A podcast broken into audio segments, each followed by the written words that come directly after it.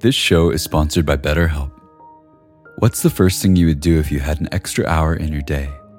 Would you meditate? Would you go for a run?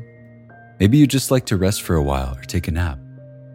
Therapy can help you find and prioritize what matters most so you can do more of it. It's a great way to increase self awareness, develop coping skills, alter negative behaviors, and more. If you're thinking of starting therapy, give BetterHelp a try. It's entirely online and designed to be convenient, flexible, and suited to your schedule. Learn to make time for what makes you happy with BetterHelp. Visit betterhelp.com slash insighthour today to get 10% off your first month. That's betterhelp, H-E-L-P dot com slash insighthour. A new year is a new chance to focus on you. You're probably already picturing yourself struggling at the gym, but not all self help has to mean suffering. Squeezed.com is making it easier than ever to elevate your wellness by delivering a juice cleanse right to your doorstep. It's the easiest juice cleanse you'll ever do that may aid in weight loss, eliminating bloating, clearing your skin, boosting your energy levels, improving sleep, and breaking bad eating habits. Meet all your health goals from the comfort of your home. Get free same day local delivery or fast free delivery nationwide with code WONDERY today at squeezed.com.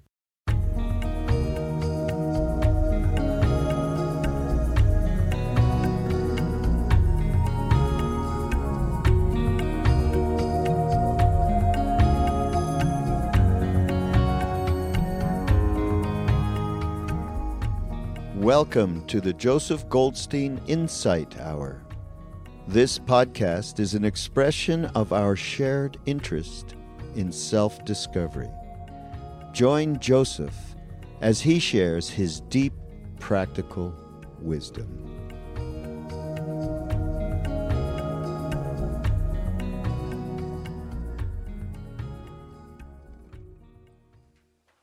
Tonight, I'd like to talk about art, science, and the meditative journey. Mostly about the meditative journey, but this a little bit about art and science. Uh, some time ago, I was reading an article about the Russian artist Kandinsky, and it was very interesting to me. Of course, I had heard his name and was a little familiar with his paintings, but really didn't know much about him at all. He lived in the late 19th century, beginning of the 20th century, Russian painter, and he was credited as being the first painter to paint purely abstract art. And so the whole movement of abstract art really uh, came out of his uh, creativity. When I was reading about his life, I was struck by the similarities between his life as an unfolding and developing artist and the path and insights of meditation. There were some striking parallels. And it made me reflect that in a very real, a very real way, we are all artists.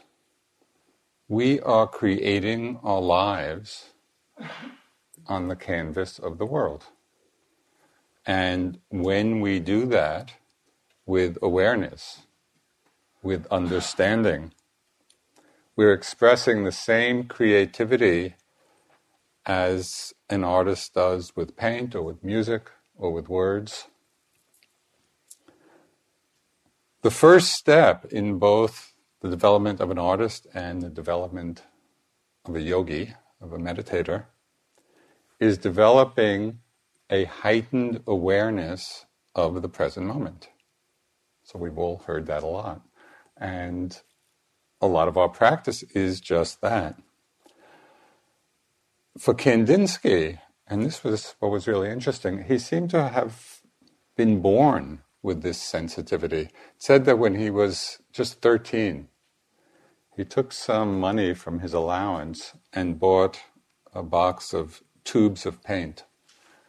And as they squeezed the colors out of the tube, he was so sensitized to color, that each color uh, aroused in him different et- intense emotions. Like just seeing the color, he described how his whole being was filled with different emotions depending on the particular color. On retreat, a very similar thing happens. You know, gradually as our minds quiet down, and we're not quite so lost in the rush, the torrent of thoughts in the mind, we begin to experience, at least to some extent, this same quality of sensitivity. And you may have noticed, certainly those of you who have been here for the Metta retreat, and even for those of you who've just come, as the mind gets quieter, it's as if we see things and we hear things and we smell things with a much greater vividness. We're really present for our experience, the ordinary experiences of our lives sights and sounds and smells and tastes, you know, and sensations in the body and thoughts. We're more there for it. The great French novelist Proust, he really described this process very clearly. He said the very real energy, the very real voyage of discovery consists not in seeing new landscapes, but in having new eyes. It's the same landscape wherever we go. But the voyage of discovery is learning to see in a new way. And that's precisely what we're doing on retreat. One of the simplest ways of nurturing this sensitivity is something that's incredibly simple and yet for most of us somewhat difficult to do. And that is we become more present to our senses simply by slowing down a bit. We spend so much of our lives in fast forward. You know, we're simply rushing from one activity to the next. And it's very rare to actually be going through our lives genuinely, completely settled back into the moment. When we do, when we can settle back in that way, then our senses do become alive. Know, just the, the, the subtleties of light and shadow you know, the nuances of sound. When we actually feel, you know, completely the warmth of the sun on the skin or the wind.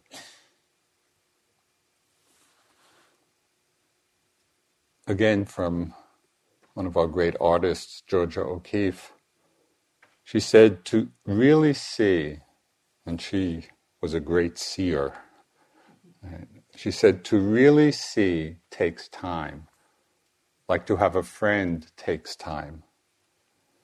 But our culture is not too big into taking time with things.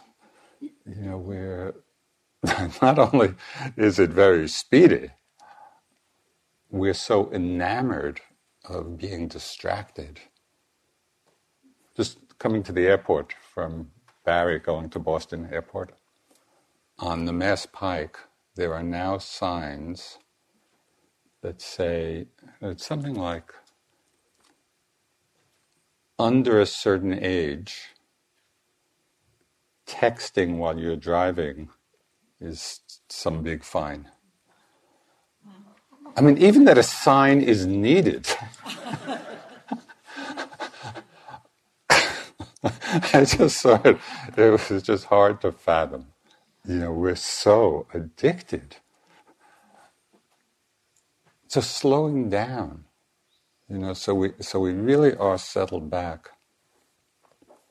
This slowing down doesn't mean getting tense, and it doesn't mean tightness. It doesn't mean that we're holding ourselves back as if we're reining ourselves in. That's not what it's about. It's about settling easily, relaxing back into the moment.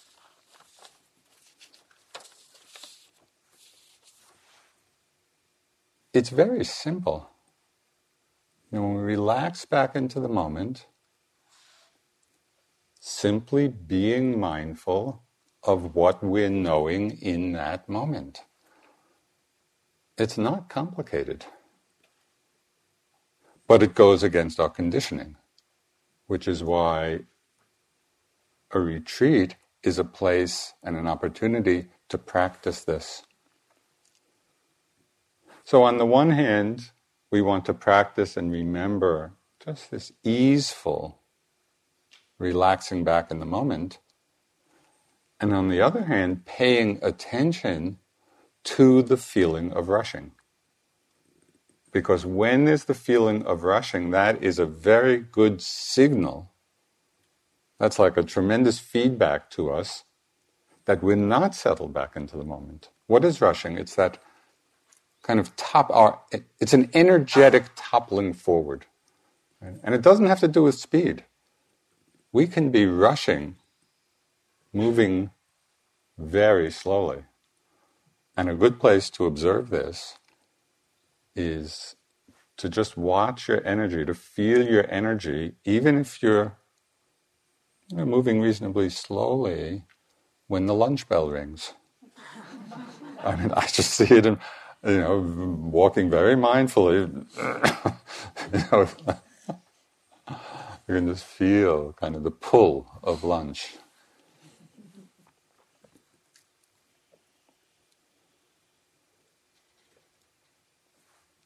Every time you become aware of this feeling, and I would, I would make it a practice, have the intention to keep a lookout for the feeling of rushing because it, it happens many times a day. You know, when we're just toppling forward into the next activity, into the next step, it can even be into the next breath, where our minds are leaning forward. Have the intention to pay attention to the feeling of rushing, because it is a very good signal. And then in that moment, practice just settling back. Okay, can I be here just in this moment without that forward lean? When we do settle back in this way, there is always a feeling of relief. You know, there's a certain tension involved in both leaning forward and staying upright. Right? There's, there's a kind of tricky balance there. When we're back in the moment, when we're settled back, there's a feeling of ease, there's a feeling of relief. This will take practice. It's so simple, but it's very interesting to observe just how often we're in that place of rush. And so, a little mantra you can use throughout the day to remind you to settle back is to remember that, especially in moving about, the mantra can be each step. Just each step is worthy of your attention. It's not we're taking this step in order to get to the next step. Is this clear? it's so simple, but it's so difficult because of our habitual way of doing things. You will see an amazing depth of practice happen naturally if you practice in this way. It's each step.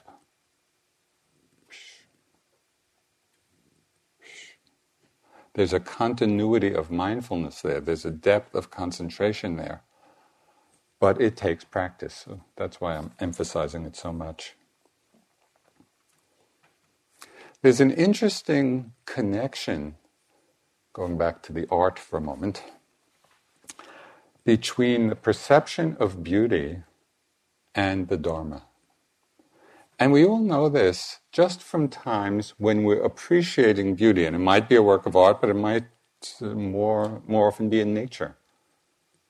You know, when we're watching a beautiful sunset, or we're just kind of looking at the hills and appreciating, you know, the light on the hills, whenever we're aware of beauty, it's very rare that there'll be a feeling of rushing then. You know, it's somehow in our perception of beauty that helps us to relax back in the moment, where we're really open to it, we're receiving it, we're at peace in that moment. And it's why, in many places in the suttas, the Buddha and other enlightened beings uh, would praise the beauty of nature as a good environment for practice because it does help to calm and settle the mind.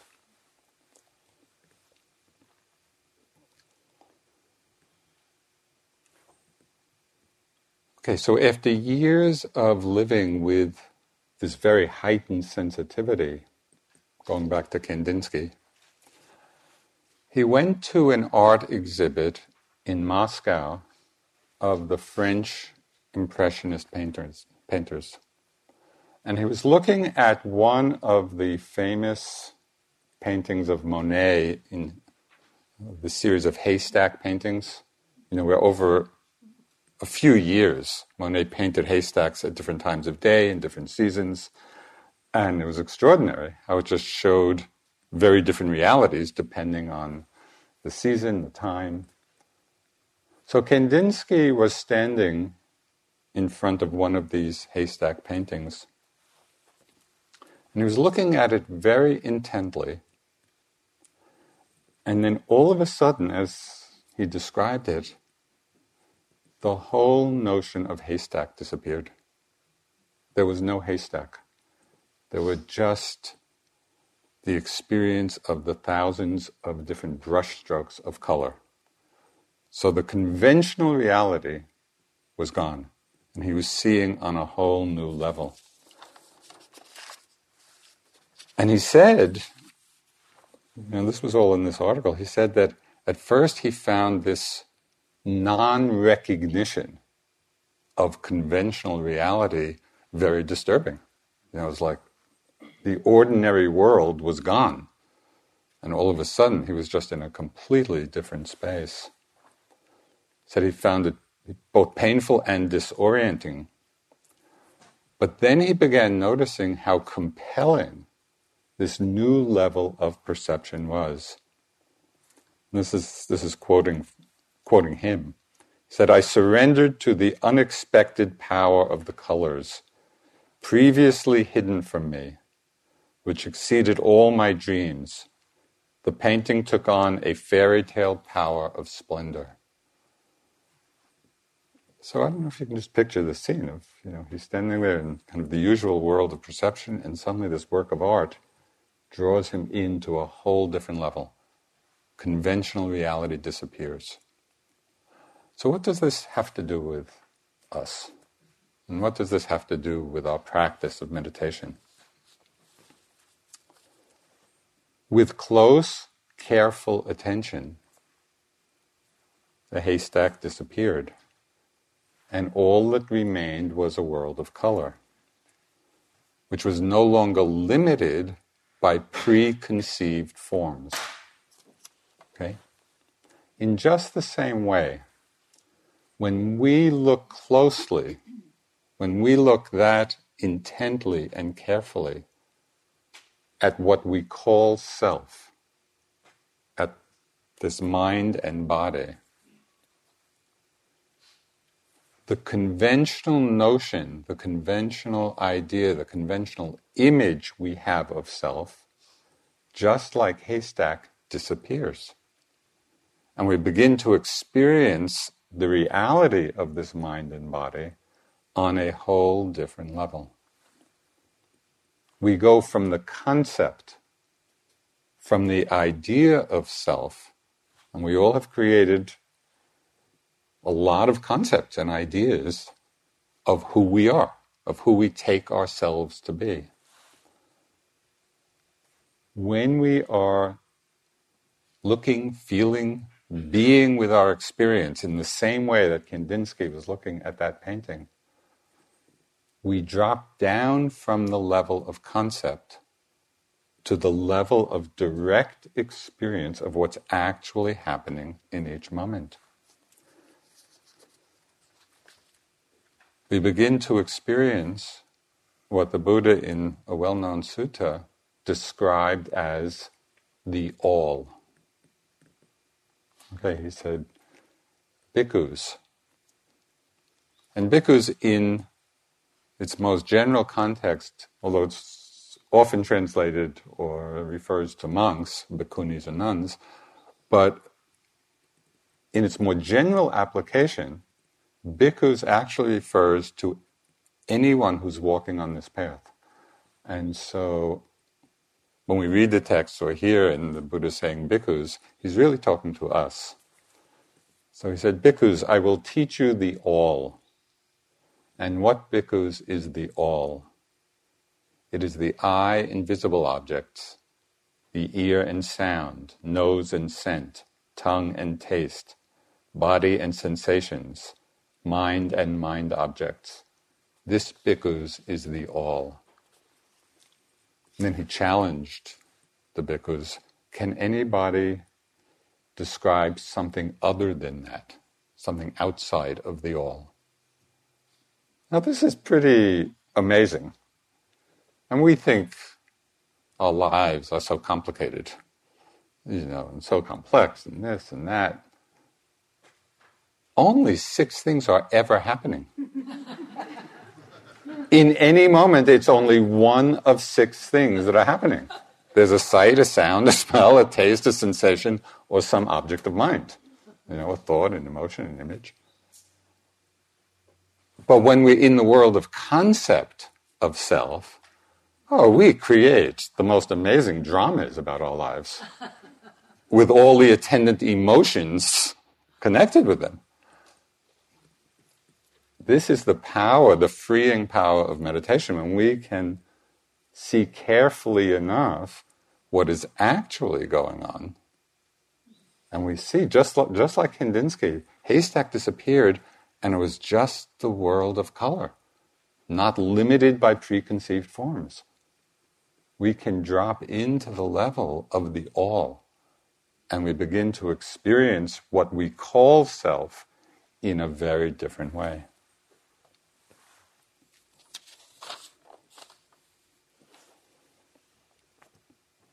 So, just as, as a simple demonstration of this, and most many of you are very old yogis, so this won't come as big news to you. But just for the fun of it, if you hold your hands together, uh, just no no particular way, just holding your hands together. Now, just imagine asking somebody, you know, on the streets of Woodacre to do this, and then ask them what they feel. Probably most people would say, oh, I feel my hands. There's no sensation called hand. Right? What is it that we actually feel? We feel warmth, we feel pressure, we feel tingling. Right? There's no hand. We don't feel hand. We think hand. We have an image hand, but the direct experience is just of these sensations. Now you might ask, so what? Why, why is this important? It's actually very important because the concepts we have of things don't change. Hand today, hand tomorrow, hand yesterday. And to the extent that we're living in the world of concepts as we do a good part of the time, we're deluded in the perception that things are more or less lasting. But when we're on the level of direct perception, when you're feeling the sensations and we're really there for it, those sensations are changing momentarily. And so we're beginning to enter into the world of change. And it's precisely in this world of change of perceiving it that clearly, that directly, that moment to moment, that deconditions clinging, that deconditions grasping. So that is the doorway to freeing our minds.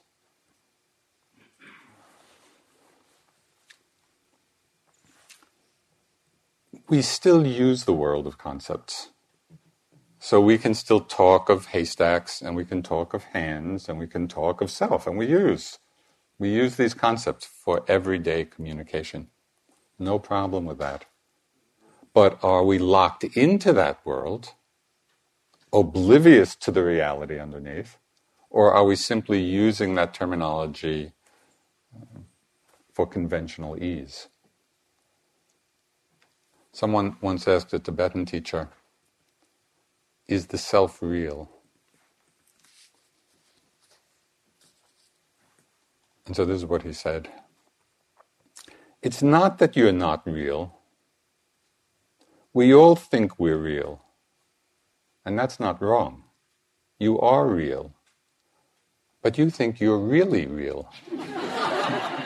you exaggerate it.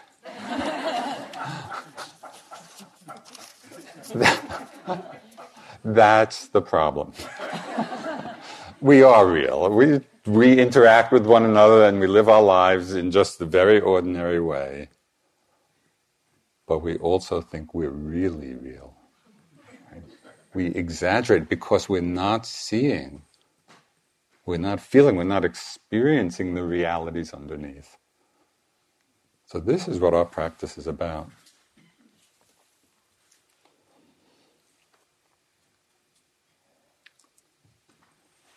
There's a very interesting connection between this growing understanding and growing awareness of selflessness.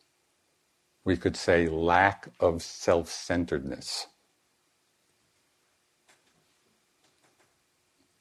Just in thinking about this, I was trying to imagine whether the absence of self centeredness, that idea, whether an absence can grow.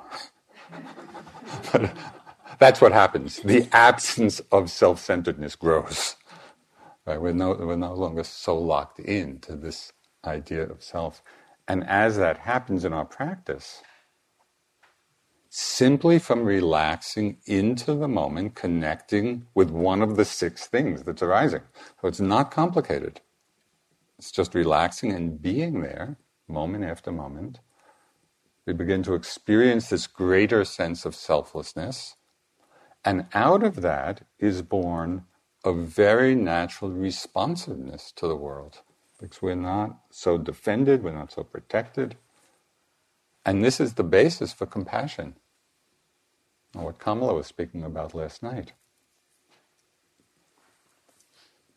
Dilgo Khyentse Rinpoche, who was one of the great Tibetan Dzogchen masters of the last century, he said, when you realize the empty, the void nature of phenomena, the energy to bring about the good of others dawns uncontrived and effortless.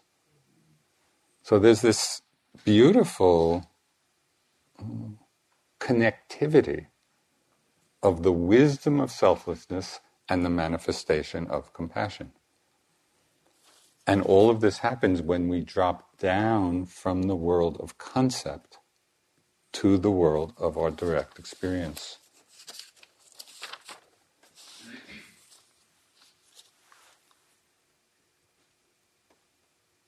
Okay, so the question that really arises for us is how do we do this? You know, I think it, it's not that difficult to understand conceptually. But how do we put it into practice? So, at this juncture, the Buddha's teachings are just invaluable because he's so clear and so direct and so explicit in his instructions of what we need to do to realize this, to actualize this understanding.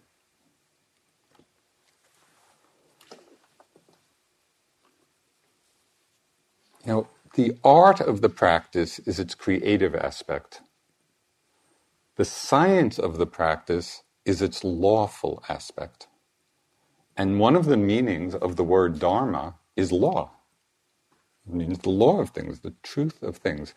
Just as there are the physical laws of nature, of biology or chemistry or physics, there are also laws governing the mind and how the mind works.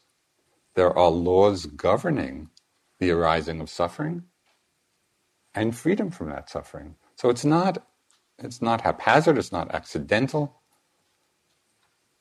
Our practice is exploring and understanding for ourselves the Dharma, the laws of the mind. And as with any science, there needs to be a methodology. How do we do this? How can we replicate the Buddha's great experiment in awakening?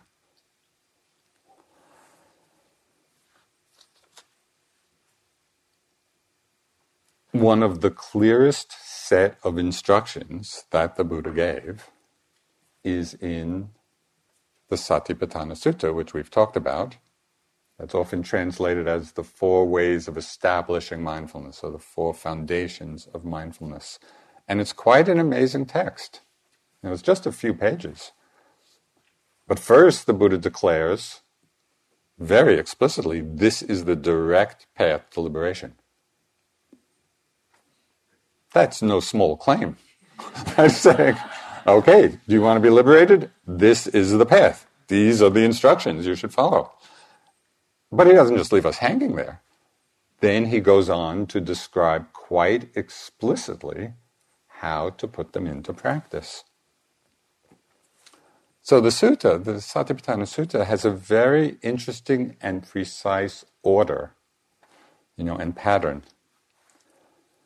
First, there is a very specific instruction on what it is that we should be observing or feeling. You know, so for example, in the first section of the sutta where it's mindfulness of the body, this is, this is the first way of establishing mindfulness, using the body as a vehicle. There are quite a few sets of instructions of how to do this. There's mindfulness of the breathing, there's mindfulness of the elements, there's mindfulness of postures, there's mindfulness of daily activities. So I want to read just a few lines from the sutta to just give you an idea of just how specific the Buddha was. So this was with regard to the postures. When walking, one knows I am walking. Real complicated, isn't it? When standing, one knows I am standing. When sitting, one knows I am sitting. When lying down, one knows I am lying down. Or one knows accordingly, however the body is disposed. But do we do this? It's so incredibly simple. It's just to know when we're standing, we know we're standing. We're back in the moment. We're not ahead of ourselves. When we're sitting, when we're lying down. And again, with activities, when going forward and returning, one acts clearly knowing. When looking ahead and looking away, one acts clearly knowing. When flexing and extending one's limbs, one acts clearly knowing. When wearing one's clothes, one acts clearly knowing. When eating, drinking, consuming food, and tasting, one acts clearly knowing. When defecating and urinating, one acts clearly knowing. When walking, standing, sitting, falling asleep, waking up, talking and keeping silent, one acts clearly knowing. This is a very important section of the sutta, what I just read. Because the Buddha is emphasizing the importance of continuity of clearly known, continuity of awareness. In whatever we're doing, whether we think of it in terms of the posture we're in, or whether we think of it in terms of the activity we're engaged in, are we settled back into the moment in that very easeful way? It's not a straining, it's actually a relaxation into the moment. But can we keep and practice the continuity of that throughout the day? That really takes practice. That takes a strong intention to do it because it's so easy. You know, we're sitting in the hall, bell rings. Maybe you know we're really mindful for the first two minutes after the bell. We do our bow and then shh, out the door, and maybe you're going to your walking spot, maybe not. Maybe you're going back to your room to do something. Uh, but how often are you really mindful all along the way? And again, it doesn't have to do particularly with how fast or slow, although slowing down a bit helps. It has to do whether that intention is there. That in every moment, in every activity, each step, we're present. This takes practice. You know, even though it's so simple, we haven't been trained in this way. So I would really encourage you. This retreat is just, it's designed for this. You have nothing else to do. So do it. I mean, one of the most beautiful aspects of practicing in Asia, and it, was particularly, uh, it was practicing in Burma, it was particularly the Burmese women yogis. Just to, it was so beautiful to watch how they moved. I didn't know whether it was some kind of cultural thing, or, but it was just beautiful. They took such care with each movement. So it was really inspiring. Yeah, you can do that. But it takes that settling back, that relaxing.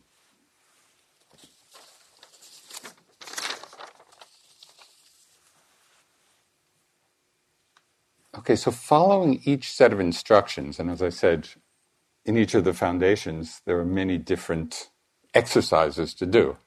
So with the body, it's the breath, it's postures, it's activities, it's the elements, which are the sensations. After each set of instructions in the sutta, as I've mentioned, there is this refrain where the Buddha tells us how to practice with each of these various fields of experience. And as I said, the refrain is repeated 13 times in the sutta. And the refrain includes three specific instructions with regard to each of the objects of meditation. You know, so whether it's the breath or the body or feelings or the mind, the refrain follows each one, and there are three three sets of instruction right, in the refrain of how we should practice. And so I wanted to just go over, not in too much detail, what those three elements of the refrain are, because the Buddha is saying, this is how you should practice. So he first says to observe whatever the object is, internally, externally, and both. Okay, so we generally think of meditation as being internally. We're quite familiar with what that means. You know, we're we're aware of the sensations in our body or thoughts or emotions or feelings. I think that part is pretty clear. But what does being mindful externally mean?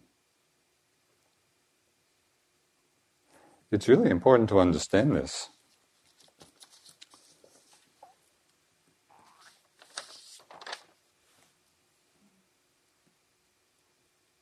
Because it's the only way of making our practice of awareness comprehensive. So it really includes everything in our experience.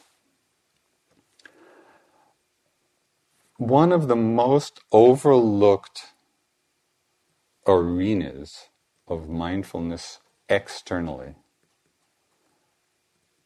and one that has enormous consequences for what's happening in our minds, is mindfulness of seeing. Now, seeing for almost everybody, unless one is visually impaired, seeing is perhaps the most predominant sense experience we have. We are living in the world of what we see. But on meditation retreats, usually, and certainly in our lives, it's not very often that we're reminded to be mindful that we're seeing. Right? Because we, we keep on you know, turning our attention inward. But the Buddha is saying be mindful internally, externally, and both. So I'll just give you an example of how powerfully transforming this can be. And I've told this story many times. It goes back quite a few years in my practice, being on retreat. And I just noticed being on retreat, whenever I would be going into the dining room, you know, mealtime, my mind would just be filled with comments and judgments about almost everybody I saw. They're walking too fast, they're walking too slow, I like what they're wearing, I don't like what they're wearing, they took too much food, they didn't take enough food. I mean, ridiculous. Totally ridiculous. But that has no bearing on what the mind does.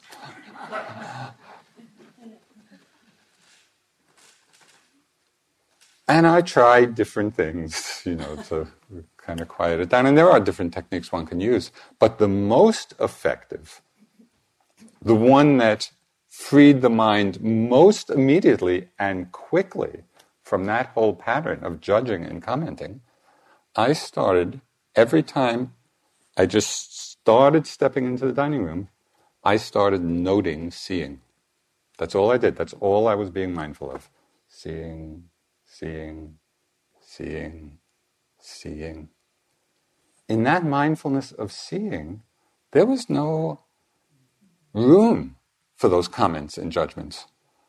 It was so simple and it was so revelatory that it was simply when I wasn't being mindful of seeing that it triggered all of these responses. And in that situation, they were fairly innocuous, although ridiculous. But very often, we are responding to what we're seeing with much stronger emotions, right? much stronger reactivity. This very simple extension of our practice, just to include seeing, mindfulness of seeing. And, and the note is really helpful periodically or even frequently as the reminder. Oh, seeing. So I really suggest you do that and you'll begin to get a sense of what mindfulness externally means.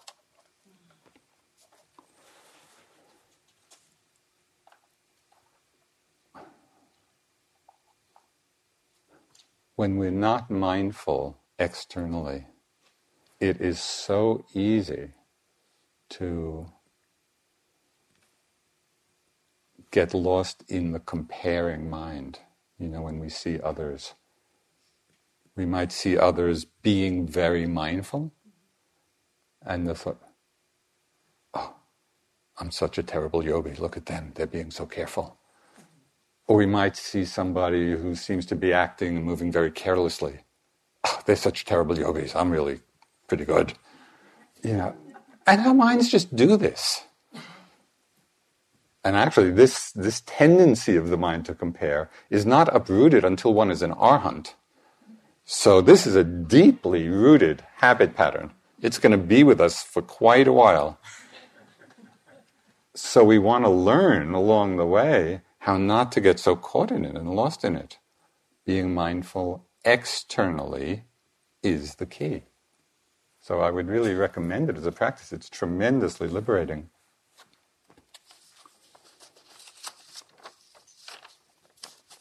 Okay, so that's the first instruction of the refrain. Be mindful internally, which we're familiar with. Be mindful externally. And that could be all of the external.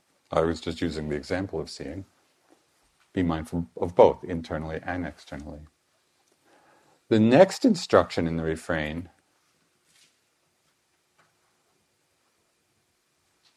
is the precise doorway to liberation. So it's, it's a powerful instruction.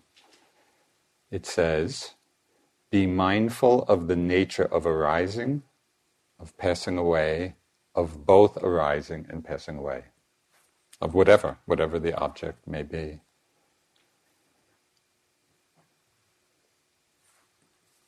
This trains our mind to be aware not only of what it is that's arising, you know, sometimes we get so fixated in our practice on what the object is, you know, and recognize, oh, it's this, it's this, it's this, which is important. But the Buddha is saying that's not enough. That we need to be paying attention, whatever the object is, to the nature of its arising, its passing away, both its arising and passing away. This is what's keying us in to the great truth of change. When we were practicing with Sayadaw U Pandita, who was a very demanding teacher, in our reports, we would often have to describe what was happening in the sitting and walking, what different experiences were arising, but also we would need to report what happened to that object as we observed it. So that so for example, sitting, feeling the rising fall, feeling of tension arose. Okay, became aware of the tension. Then what happened to the tension as I was feeling it? It got stronger, it got weaker, it disappeared, it shifted position. Right? It's not that it should have any particular outcome, it's just are we aware of its changing nature? And so just holding that question in mind, uh, just from time to time, as different objects are arising, hold the question well, what happens to this as I'm aware of it? What happens to the thought? Does it continue? Does it disappear? Does it fade away? Does it end abruptly? In order to know this, you really have to be paying quite careful attention, can't be sloppy. And so just having the question helps to refine the quality of our awareness. And we begin to see directly, so it's not just. When the Buddha is saying, be aware of the arising, the passing away, both the arising and the passing away, this is not a throwaway line. This is really important. This is the essence of what frees the mind because we begin to see. Okay, I need to just back up a little bit. The line that I'm about to say in the, in the suttas, very often people heard this line and got enlightened. okay. So here's your big chance.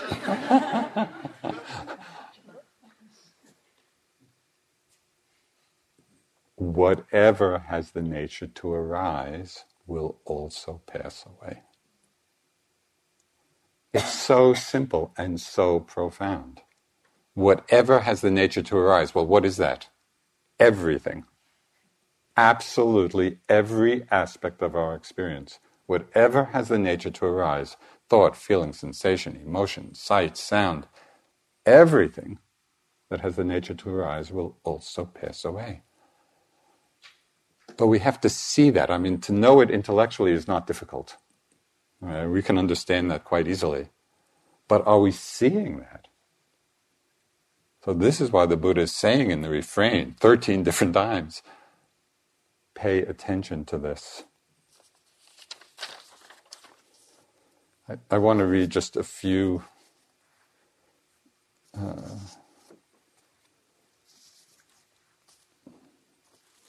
reminders of this uh, from different traditions. Uh, and so, just as a way of imprinting uh, your minds, you know, as deeply as possible with the truth and importance of this. There was a great Tibetan yogi. His name was Shabkar. He lived, I think it was like 18th century Tibet, and he was one of these wandering yogis. And there's a book of his teachings, and a lot of the teachings are in the form of what are called songs. And he was really communing with nature. And in this one particular uh, teaching, he's having this dialogue with a mountain flower. You know, and so he and the flower are talking to one another. So these last lines first, the flower says to him, You don't understand anything. you know, and and then the flower goes on with a whole discourse on change and impermanence. So this is the last; these are the last words of the flower to Shabkar. Among all the activities of samsara, there is not one thing that is lasting. Whatever is born will die. Whatever is joined will come apart. Whatever is gathered will disperse. whatever is high will fall. Having considered this, I resolve not to be attached to these lush meadows. Even now, in the full glory of my display, even as my petals unfold in splendor, you too, while strong and fit, should abandon your clinging, meditate in solitude, seek the pure field of freedom, the great serenity. So that's the message from the flower, from the Buddha. Fully knowing the arising and passing of the aggregates, one attains joy and delight. For those who know this is the deathless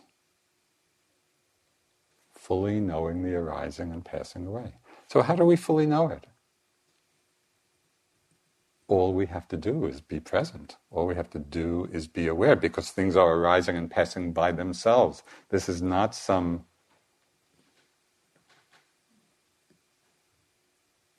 meditative state we have to create.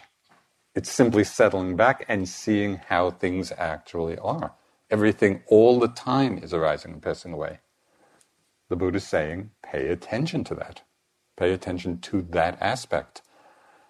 And it's very interesting in your practice, watch to see how so much of the attention is on what it is, and how often we're missing the aspect of its changing. So give importance to that. And then this is from Ledi Sayadaw, who's one of the great Burmese masters. He said, Not seeing arising and passing away is ignorance, while seeing all phenomena as impermanent is the doorway to all the stages of insight and awakening. These are all powerful statements. Not seeing arising and passing away is ignorance. Okay, we have to take that in. While seeing all phenomena as impermanent while seeing all phenomena. This is the important point. Because we know that everything changes. but are we actually seeing the impermanence? That's what our practice is about. Know? And we can see it with whatever's arising. We don't have to wait for anything special. Whatever it is, whatever has the nature to arise will also pass away. That's what we want to be seeing. Right? So it's immediately and always available to us. This is why the Buddhist teachings are so beautiful. It's just so precise and direct and explicit in what we need to be doing.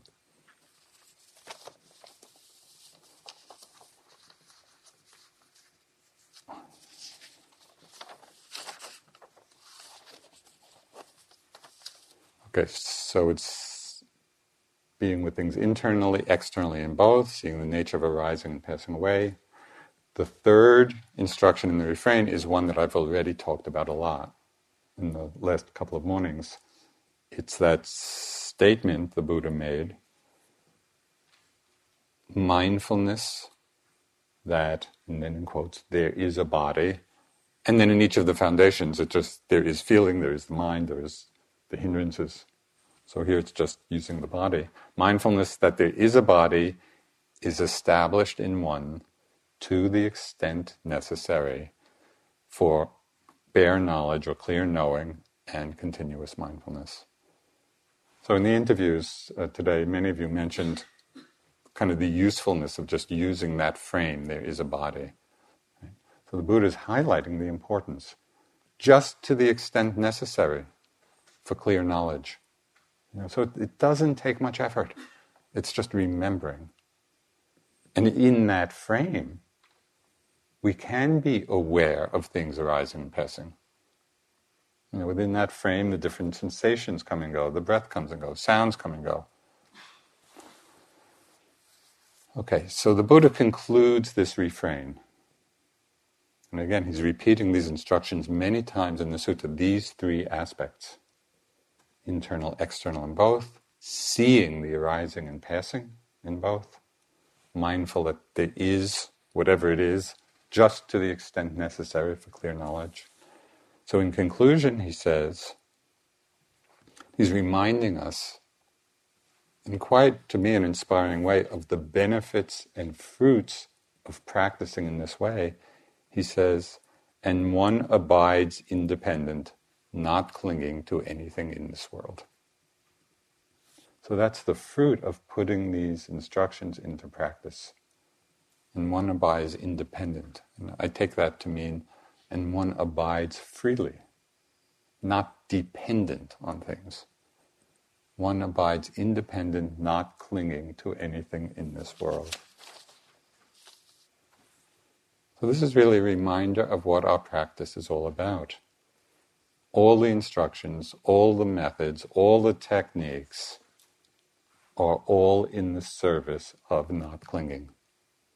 And one abides independent, not clinging to anything in this world. So that's the fruit of putting these instructions into practice. So I'd just like to close with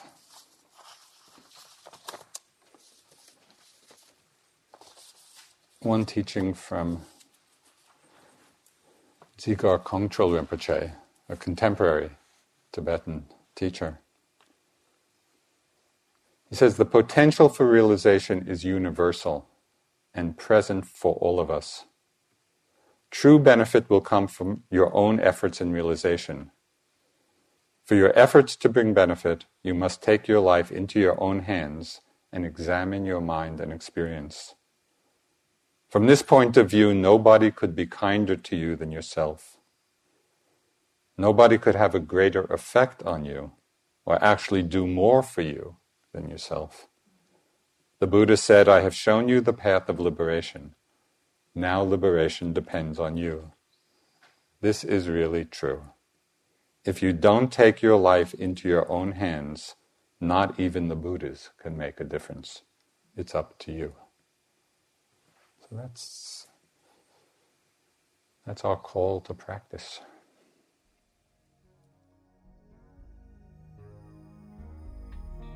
Thanks, everybody, for listening to Joseph Goldstein's Insight Hour. We appreciate your support and ask you to continue that support by going to mindpodnetwork.com slash joseph and either use the donate button or bookmark the Amazon portal through which MindPod and Joseph will receive a small percentage of whatever you purchase from Amazon. Thank you.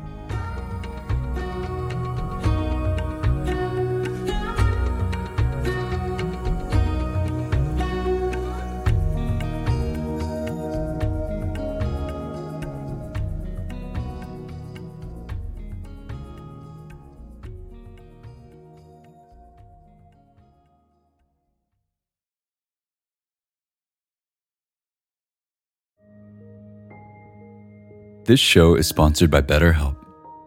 What's the first thing you would do if you had an extra hour in your day? Would you meditate? Would you go for a run? Maybe you'd just like to rest for a while or take a nap. Therapy can help you find and prioritize what matters most so you can do more of it. It's a great way to increase self awareness, develop coping skills, alter negative behaviors, and more. If you're thinking of starting therapy, give BetterHelp a try. It's entirely online and designed to be convenient, flexible, and suited to your schedule. Learn to make time for what makes you happy with BetterHelp. Visit betterhelp.com slash insighthour today to get 10% off your first month. That's betterhelp, H-E-L-P dot com slash insighthour.